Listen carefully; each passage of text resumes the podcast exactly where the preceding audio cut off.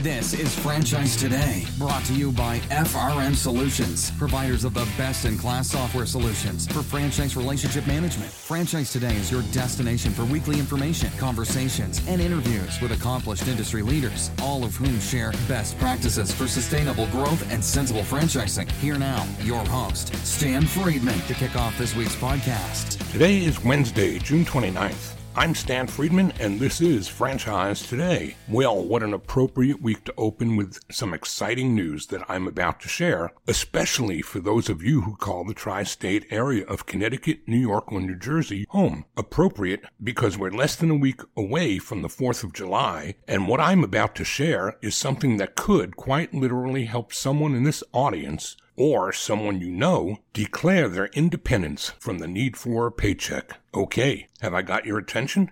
So, for the last decade, Brooklyn Robot Foundry has been offering creative robot building programs for children and adults in company-owned locations throughout New York City. In 2015, they began setting up their company for franchising, and they are now ready to launch. But these industry disruptors aren't just bringing their franchise brand to market the old-fashioned way, no. Brooklyn Robot Foundry is celebrating the launch of their franchise program with a Frandowment competition. That's right, a pitch competition that will remove all barriers of entry plus the first year of fees for one qualified applicant. Now, this applicant will not be just anybody. No, this person will have the dream of small business ownership and all the right stuff to accompany it, except perhaps for the ability to secure the necessary capital to make that dream come true. This might be especially true of individuals that live in marginalized communities. So, here's the deal. To earn this prize, valued at plus minus $60,000, the winning Frandowment competitor must reside in and be willing to operate his or her Brooklyn Robot Foundry business within the tri-state area of New York. They must wish to establish their future in the world of children's enrichment programs and be able to impress a panel of judges, including yours truly, on a number of challenges from business skills to marketing acumen. Each challenge will showcase the candidate's prowess or potential and the skills needed to run a successful Brooklyn Robot Foundry business from leadership to social media proficiency. Candidates will be screened and evaluated in several phases over a several-month-long period. The competition will begin with an application, which will be available on the Foundry's website beginning July 13th, and applications for this fee-free franchise will be accepted until midnight August 5th. Announcements will be made at the end of each round via social media regarding which candidates get to move forward in the competition. More about the competition, the brand, and its franchise opportunities can be found at foundryfranchise.com. More on this in the weeks ahead. And speaking of declaring one's independence, it was almost 2 years ago to the day that John Teza declared his from the restaurant world and became president and chief development officer at Hand & Stone Massage. Then, about a year later, John stepped up once again, becoming Hand & Stone's CEO. He's one of my best franchise friends for life, and he returns to Franchise Today in 2 minutes or less to tell us all about it. Franchise Today will be right back, but first, a word from our sponsors. Hey, franchisors of restaurants, bars, grills, and taverns, and multi-unit franchisees, listen up. This message is for you. Atmosphere TV wants to help you cut costs on overpriced cable TV for your business and either replace it completely or partially if sports programming is essential at your locations. What Atmosphere TV provides are 100%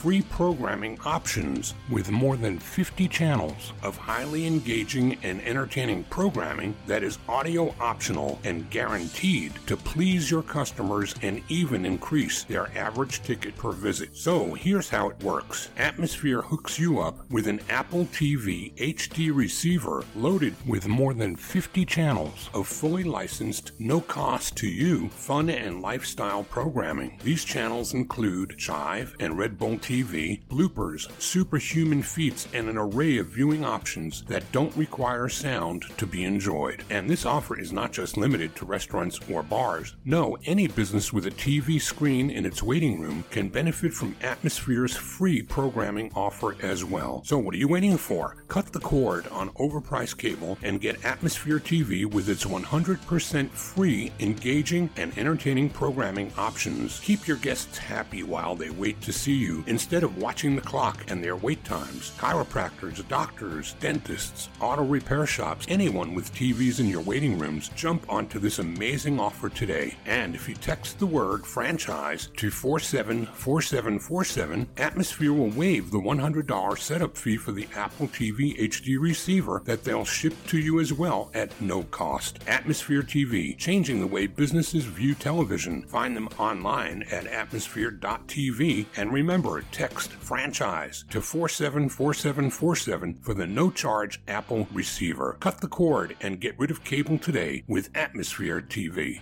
John Teza is the Chief Executive Officer for Hand & Stone Franchise Company, the franchisor of Hand & Stone Massage and Facial Spas. As CEO, John is responsible for driving the company's brand strategy and performance across its 500-plus spas and clinics throughout the U.S. and Canada. John is a passionate brand builder and is committed to Hand & Stone's mission to make high-quality spa wellness and beauty experiences more accessible, affordable, and professional for its clients and team members. John Teza, welcome to Franchise Today. Hey, Stan. Thanks so much for having me. I'm really excited to be here. Well, it's been a minute too long since we've seen each other, much less even spoken. So a lot going on in your life, and all of it good from everything that I see in here. Yeah. So if I'm not mistaken, John, we're coming up on an anniversary of about 2 years since you left food. Any buyer's remorse? That's right. And thanks for noticing the anniversary, Stan. It was August of 2020 that I joined Hand & Stone. You know, look, I've been involved in multi-state consumer my entire life. The restaurant industry has been very good to me. I've enjoyed being a big part of it. I loved being a part of the National Restaurant Association board and still have great contacts there today. I think the restaurant environment, like a lot of domains within multi-site, has been so dynamic over the last couple of years. And it's changed so much. I'm not sure that I'd even recognize it much anymore. But, you know, we're busy pushing this brand forward and working really hard to optimize the health and wellness domain. It's been nice just being a consumer in the restaurant space for the last couple of years. Well, we're going to unpack a lot of what's been going on since you left the restaurant world. But let's do what we do every week. Roll the tape back to the beginning. As most everyone in the franchise world that isn't born into a franchise dynasty usually doesn't get into franchising with intention. It typically finds us. You may be a hybrid of that, though. Tell us your story. Why don't you? Yeah. So I'm a little bit of a unique individual in that I've really, professionally, all I've ever been a part of is franchise businesses. I joined 60 days out of college 25 years ago. Hard to believe. 25 years ago in 1997, I joined then 300-unit Quiznos brand right out of college. And since that period of time, I've been involved in franchising my entire career. I've been on kind of every side of it. I've been spent the lion's share of my career on the operating side of high growth franchise businesses, but I was fortunate to spend 3 years with Aziz and Susan and NRD as an investor in multi-site and franchise companies, and additionally franchise technology companies that service the franchise industry. And I've also been a franchisee. So I've really seen it from all three of the major angles. Why don't you take us back to those early days at Quiznos, and what was your responsibility and your role then? What brought you into this business? And were you interviewing for a franchise position, or were you interviewing with a company that happened to be in franchising and was looking to hire you on for some specific reason or objective that franchising came along with it instead of it being all about franchising? What was your role early on? Yeah, so it was very much the latter. It was an organization that I decided to join that happened to be a franchise. I joined as in the operations world. My first job was as a field auditor, going around and I think, today it would be called a franchise operations consultant. There was a bit of a different spin in that was a system that was run by area directors. And so myself and one of my college teammates joined the organization at the same time. And it was really our job to go in and and audit the auditors. So you can imagine how popular we were right out of the gate. But I pretty quickly transitioned into operating some company units. And it was great. I spent really the first 2 years of my career there really working to understand the underlying foundation of the restaurant business and more broadly how franchising worked. I had been, like a lot of kids, I spent my formative years, high school years, working in restaurants. I've been in restaurants since I was probably 14 years old, but I hadn't experienced the franchise system up until that point. And really, over the course of those first couple of years, I was exposed to really what makes franchising work. Right? How do you drive system standards? How do you make sure that you've got compliance against those standards? How do you make sure that you got consistency in how the brand is represented? How do you best manifest or within the four walls and outside the four walls? And those were all the things that I was able to get experienced with in my first couple of years. And then I shifted over to development.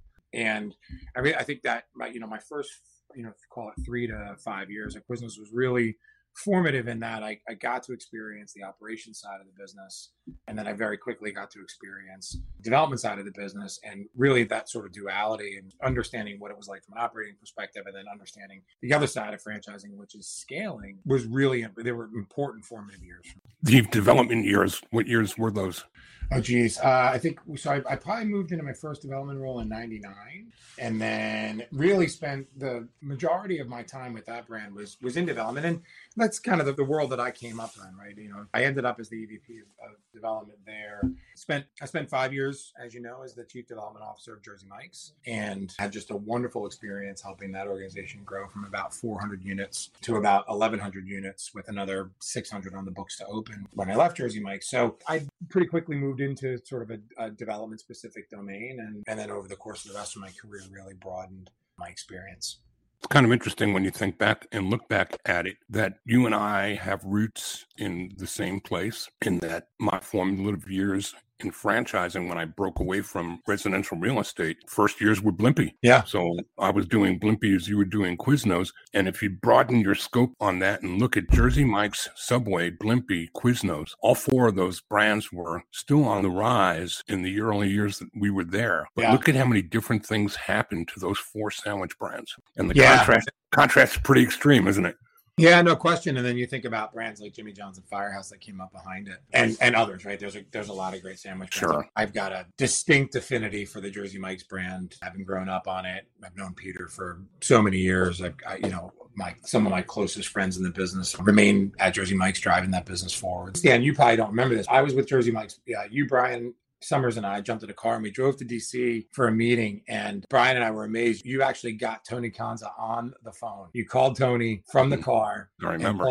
And told him that you called him from the original Jersey Mike's, if I remember. I think you're right. I was amazed by that. Absolutely amazed by that. Well, those were some great years. And my years at Blimpie really are foundational to so many things that followed for me. The work in diversity that I've gotten the privilege of doing all these years has been an outgrowth of my time spent at Blimpie. And to this day, I'm certain that Peter Cancro will pick up your call and Tony still picks up mine. Yeah, no doubt. No doubt. So move on from there, John. Take us on a journey or a portion of the journey that hit some of the high spots and the milestones of your career. And when we come back after a quick break, a little bit later on, we're going to talk more about today, the here and now, and the hand and stone experience that you're part of molding the clay on these years. But get us there first with some of the other milestones along the way before we hit a break. Yeah. I mean, look, I count my milestones in the business really connected to the people that I've had an opportunity to work with and the franchisees that I've had an opportunity to spend time with and see them grow. My years at Jersey Mike's were incredibly successful working with Peter and with Hoyt Jones and Rich Hope and Mike Manzo and that whole team there, Brian Summers. I actually just spoke with Brian last night and just to see him now, Chief Development Officer of that brand and at the helm and really driving the organization's growth. It might be one of my favorite things that's ever happened in my career is seeing Brian ascend to that role and doing so well. I think about having the opportunity to work with Aziz and Susan and, just an incredible entrepreneur like Aziz and somebody like Susan with this just really high EQ. I think about the opportunity to have worked with Frank Pacey, who I think is one of the smartest people that have ever been in multi-site consumer. He's just brilliant. The work that he's done across his career early in my early days working with Steve Schaefer and John Fitchett and Brian Belmont and the people at Quiznos was unbelievable. And then I'm so fortunate to align with the Hand & Stone brand. I'm so excited about where we are and what we've just come through and where we're going. This is an amazing team. Todd Leff and John Marco first as the founder, and then Todd as, I like to call him the de facto co-founder. He doesn't like it very much because I think he thinks it gives short shrift to John. But the two of them, what they built here is nothing short of amazing. And I'm just honored to now be the steward of this brand moving forward. I have a phenomenal team that's really incredible tenure. They've been with the brand on average 10 years. They know this brand inside and out and really looking forward to driving the brand forward. I don't know, maybe it'll come up later in the discussion or not. We recently went through a transaction. So Lightman Capital Partners had been our sponsor for a number of years. They invested in the company in 2015. And we just completed a process whereby Lightman Capital Partners sold to Harvest Partners out of New York City. And so we've got new partners in the business who are fully invested in our vision for the brand and what we're going to do to continue to drive it forward. And Stan, we've known each other for a long time. I think, I tend to have a recency bias around accomplishments or whatever. And I'm just incredibly, incredibly excited about where this brand is and where we're going. I just wish you sound so down in the mouth, I wish I could do something to get you excited, pump you up, do something. I mean, come on. You bring, and it's hard to hide it, really. You bring the second most urgent and important thing needed to succeed in franchising. You've brought it wherever I've known you and wherever you've gone, and that's passion, and it's evident how passionate you are about what you're doing. And we're going to talk more about it, but I'll come back to this side first and just talk a little about you and technology and you and franchising. And if you were able to never have to work to get what it is that makes you have that fire in the belly and passion that you're all about, what would John Teza do? Yeah, it's a great question, Stan. It's funny. Recently, we did some work, strategy work as a team, and we did it one day offsite. And I asked each of my team members to come up and talk a little bit about kind of the things that move them and drive them and what's really important to them. And what I said to the crew is I have three great loves. I enjoy doing a lot of things, but I have three great loves. The first is my family. The second is the New York Yankees. And the third is growing businesses, right? Seeing things grow. I have an incredible passion for taking something that I feel like has not yet sort of met its manifest destiny, right? Has not yet achieved its full potential, and helping put the right systems and processes and people and scaling mechanisms around it so that it can achieve its full potential. And if I wasn't actively engaged in the business of growing the Hand & Stone brand or any brand, I would be doing that with something, right? That's what moves me. That's what gets me up in the morning. That's what keeps me up at night. That is how to help optimize the potential of whatever it is that I'm working on. My kids don't always appreciate that, but that's what moves me. Well, 2 out of 3 of those loaves aren't bad. Don't. I'll leave it to you to figure that out. Don't throw any shade on the edge. So, but John, talk technology a little, because you've become somewhat as much an icon around technology and franchising as you have franchising and development and investment. So where has that come from and how do you manifest that today? Yeah, so I was fortunate or unfortunate, depending on your perspective, to have gotten exposed to Wired magazine and in particular Kevin Kelly and what he's written over a long period of time. And that's really what kind of fueled my interest in technology. I'm not a technologist. My view on technology is almost always from first a business perspective and second a consumer perspective. And my gosh, from a technology perspective, right, I'm definitely 2 left feet. But I appreciate what has happened in the multi-site consumer domain and the franchising domain as a result of organizations leveraging technology. And I think that's what really started it for me. That's where I got involved with the IFA in the 10X program. And that's kind of what drives me is how can brands, both the brands I'm working on and then more broadly, right, the community of brands, leverage technology to move their execution and their operation forward more quickly. For us right now, we launched a cloud-based POS system 2 years ago. We're still deep in the optimization phase of that. We are getting ready to launch a new website and an app. And in doing so, we've really reimagined our user experience, and we're trying to really simplify our user experience. The big change for us, or the big opportunity for us, is in launching a true dynamic CRM. We have incredible customer attribution. We know who every one of our customers are, and we know what their longitudinal relationship with the brand looks like, which means we have the ability to help them optimize that relationship, whether it's coming in more often, whether it's experiencing, moving across modalities and getting both a facial and a massage, whether it's providing the right upgrade suite to them, whether it's giving them the opportunity to buy gift cards online. We know we have the opportunity for them to deepen their journey and their experience with the brand through leveraging technology at a higher level. And that's what we're really excited about doing. And I think that's our journey. I think that's what you've seen as brands, both big and small, really begin to think about their own journeys, right? I'm always struck. I was at the Franchise Update Media Group's Customer Experience Conference very briefly this week. We went in because we were up for an innovation award for a service that we launched. And I'm always struck by the dichotomy of big brands that are doing really interesting things in technology that have the resource base to be able to do it in-house. And then the other side of the spectrum is smaller brands that would love to have the ability to move their businesses forward, but they lack the internal resources to do it themselves. And so that's where you get a lot of the third leg of the stool in the franchise community is around the supplier base. And, you know, without a really active supplier network, particularly folks that are in the smaller or nascent or pre-emergent state, would have a really hard time tapping into technologies. And so, you know, I have a passion for it kind of across the spectrum, whether we're talking about third-party technology companies that are working with smaller brands or somebody like Inspire Brands that is just driving technological transformation within all of their brands on a day-to-day basis. We know we have to solve the human side. We know we have to continue to heighten the human side of this business, right? There's no question that in every experience, irrespective of the domain,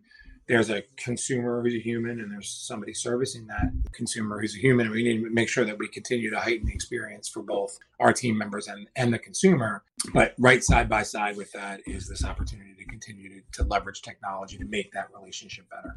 How many years worth of advancement would you guess technology has leaped post-COVID or through COVID? It was already a fast-moving trend, there's no doubt, but how much acceleration would you guess there has been in technology through this COVID era? Yeah, hard to say. I might, you know, if you peg me to a number, I'd say 10 years. And I don't think it was as much technology changing as the user experience at both the consumer side and on the operator side, leveraging existing technology to change operating processes, right? So you think about off-premise ordering in the restaurant industry, and third-party off-premise ordering in the restaurant industry was not new.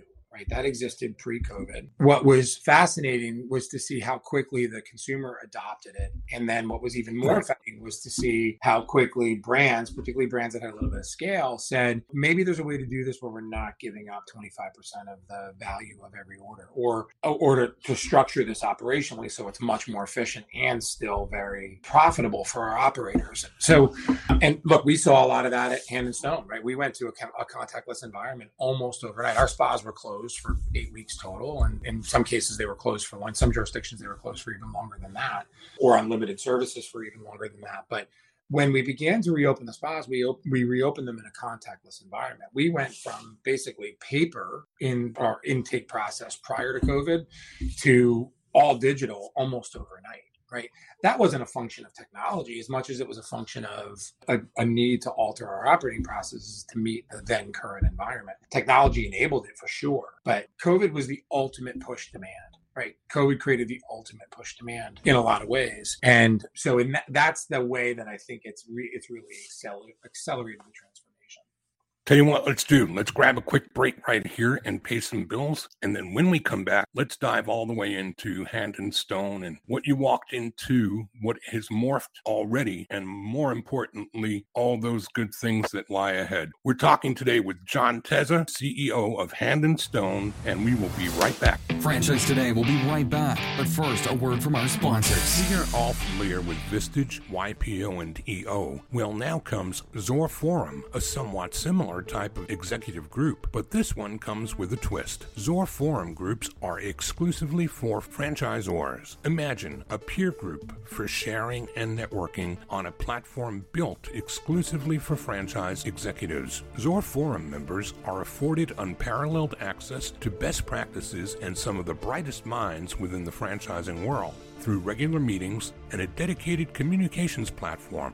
In this post-COVID world, a franchise-specific mastermind or peer group is an endeavor worth making time for. XOR Forum groups of 6 to 10 will bring leaders together that are in similar situations, but with exclusivity in terms of their competitive set. fields so that each can openly help others benefit from their respective knowledge, perspective, and experience with no fear of competitive loss. Network, learn, strategize, and remain motivated along your journey. Join a peer group, not just any peer group. Join the only one designed for emerging franchisors. Join Zor Forum. Learn more at zorforum.com. That's www.zorforum.com.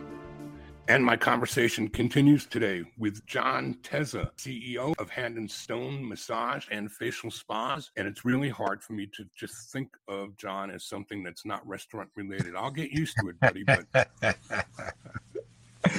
it's got to be a big change in your world, though, going from penny profits to this world that you are in today. You know, Stan, you'd be surprised. It's really not. I mean, the biggest change is obviously the not having a cost of goods line item. And I want to be clear, we do have a cost of goods line item. We sell a fair amount of product, and there are some consumables that we use in delivering our services. So it's not like there's no cost of goods to be managed. But in terms of a comparison to the restaurant industry, it is a difference in kind, yeah, not a difference in degree. But apart from that, a lot of the same things apply, right? Customer experience is customer experience. We do a really good job of measuring it and delivering that measurement to our franchisees. But at the end of the day, making sure that you're optimizing and heightening the customer experience crosses domains. There's nothing different about that. Marketing to the end consumer and capturing share and making sure that we've got the right service offerings. In a lot of ways, there's a direct corollary to what we do on the restaurant side of the business.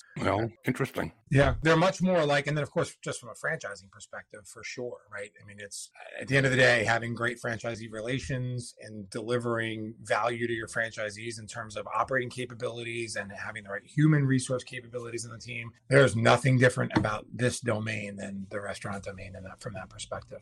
So let's talk some about the consumer experience and what drives the consumer to Hand & Stone as opposed to any of the other, either franchised or independently owned and operated spas. There's got to be a value proposition that has helped this brand grow to 500 plus and continue at the speed that it's moving. Tell us a bit about that. Yeah. So look, our mission is to deliver high quality spa services to the middle market in an affordable, convenient, and professional manner. That really is kind of our whole purpose of being. I like to say that we're really more of a deconstructed spa experience than a single modality clinical experience that's really rooted in pain management. This is really about giving our clients the ability to manage their emotional and physical well-being through their affiliation with our brand. We're a true dual modality brand. So a third of our business comes from skincare services. So we are truly dual modality. So 2/3 massage, 1/3 coming from skincare. And we get incredible cross attachment. About a little less than 45% of our clients will use us for both modalities in a given year. So it's not like we've got one core consumer that's massage and one core consumer that's skincare. We're seeing kind of a melding of those two consumer targets. Really compelling membership proposition. So for $69.95, a member gets a monthly massage or a facial. Really incredibly portable and flexible membership model. So we don't do annual contracts. It's a month-to-month membership. We allow our membership credits to accrue. So if you don't use it one month, you can use it the next month. You can use it on an upgrade. And it's also portable. So a Hand & Stone membership, a service credit, is redeemable at any spa across the network. So really flexible footprint. A big part of what we do pertains to our enhancements. So we welcome our guests into a journey with the brand. We want them to experience the membership for sure, but we also want them to have the opportunity to upgrade their service. So about a third of our massage service are upgraded, and about 2/3 of our skincare services are upgraded. And both of those numbers continue to grow. And so we've got a really diverse and a wide array of enhancements that our clients can participate in, and they continue to do so at a really high level. It's no surprise to me that you found your way to a place like this after all of those posts on Facebook about your Newark airport experiences. That this has got to be a real perk and a benefit for you now, right? Well, it's funny. So I've been with the brand for just a couple of years. I've been a member for over 10 years. I've been a member at the second spa in the system, our Spring Lake Spa, which is now owned by Nick Marco, who's the son of John Marco, our founder. And so I've gotten regular body work for a long period of time. And, you know, you joke about the airport, but it's true in part to kind of stay upright and stay on it. And I've known the brand for a long period of time. It was founded at the Jersey Shore in Toms River, New Jersey, which is at the time, I'm from the next town over in Breck. At the time, my wife and I were actually living in Toms River. We lived less than a mile away from where John opened the first Hand and Stone. And so, look, I'm a Jersey guy. It's a brand that started the Jersey Shore. It's been on my radar screen for a long time. And like I said, I've been a member for over 10 years. And what I saw that really attracted me to the business was really a clear member benefit, right? Clear point of differentiation in the marketplace. I really appreciated the member proposition, again, having been a member for so long. I liked their positioning. I liked our positioning. I liked our continued positioning, particularly in the massage space, of being a challenger brand and having a clear point of differentiation against the largest player there. I will tell you, I was tangentially aware of our skincare business, but I had no idea it was such a meaningful part of the business. And quite frankly, it's really a second major lever for us to continue to grow. You know, we're a third skincare today. I believe that in the next 5 years, we can get that number to 50%. And we can be truly, each modality can stand side by side. Because of my relationship with the brand as a consumer, I was aware that they were in the process of going through a technology transformation and moving from a server-based, unit-based POS system to a cloud-based POS system that was going to give them the flexibility to really carry their user experience forward significantly and ultimately, you know, to continue to advance the overall technology positioning of the brand. And so it was a natural fit.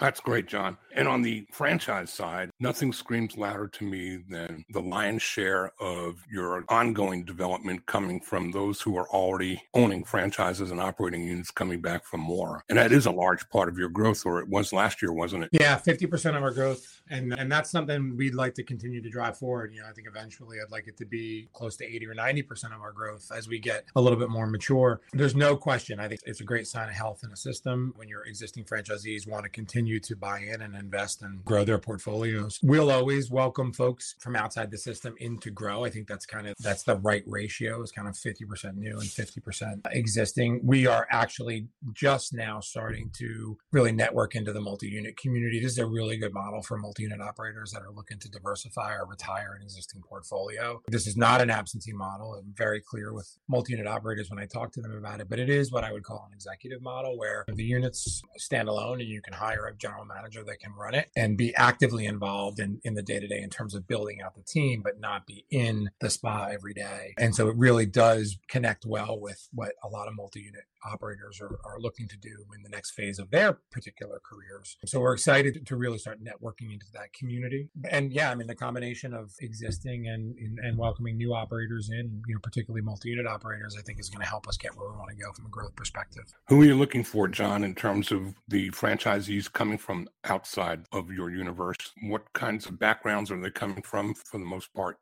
So again, love multi-unit operators, love folks that understand how to operate in this sort of multi-unit, multi-site world. We've seen folks come in from fitness. We've seen folks come in from childhood education. Of course, we've seen folks come in from restaurants. We've got a couple of really good tropical smoothie franchisees that are doing really well in our system. Eric Danver, who's our largest franchisee, was a 60-unit Papa John's franchisee in a prior life. And so we've seen existing operators really come in and have a big impact on our brand and build some success, some significant success for themselves. Beyond that, one of the most important aspects of the four-wall operation is creating the right selling culture. This business is all about membership and conversion. And so folks that have a really strong selling background tend to do well in the system. That's great. We're coming around the final turn here, John. Before I ask you to leave contact info, what, if anything, might I have asked you and didn't that you wished I did? I understand these conversations are always so fulsome. I can't think of anything. I just remain incredibly excited, right? The massage and skincare business is interesting and fortuitous for all of us that are here. These were not always seen as wellness modalities.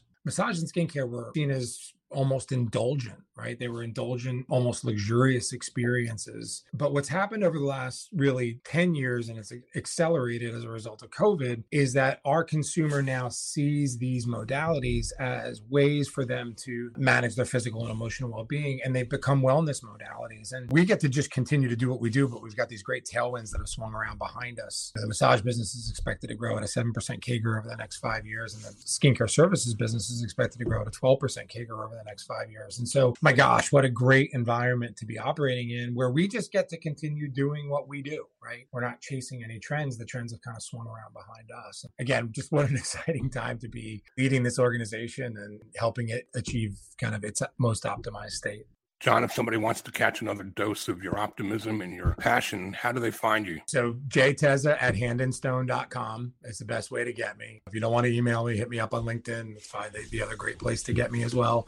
And Stan, I can't thank you enough for having me on. Our relationship has been important to me, through my entire career. And this is now the second time you've had me on as it relates to Hand and Stone. And I'm just really incredibly appreciative of the support. Well, I appreciate the friendship. And as I'm sure you remember, it is the late, great Jerry Darnell that brought us together in the first place. So I can't thank him enough for doing that. And while he's gone, you live on and you stay in my world as I hope to stay in yours. John Teza, CEO of Hand and Stone, thanks so much for joining us here today. Thanks, Dan. Well, that's a wrap for today. But more great summer season guests are headed your way, including Paris Baguette's Chief Development Officer Mark Mealy and Slim Chicken's co-founder and CEO Tom Gordon, to name just two. So take us with you if you're vacationing, or catch up with us when you return. But either way, Franchise Today continues to bring you the best, the very best voices of sustainable growth from those who practice sensible franchising. I'm Stan Friedman, wishing you the best, the very best of all things franchising, and Franchise Today is out. Franchise Today is a production of FRM Solutions, providing best-in-class CRM tools to empower relationships with prospective and existing franchisees. No excuses, just solutions. Find them online at frmsolutions.com. Join Stan every Wednesday at noon Eastern for another live episode of Franchise Today. Or, as always, download episodes on demand at blogtalkradio.com or iTunes.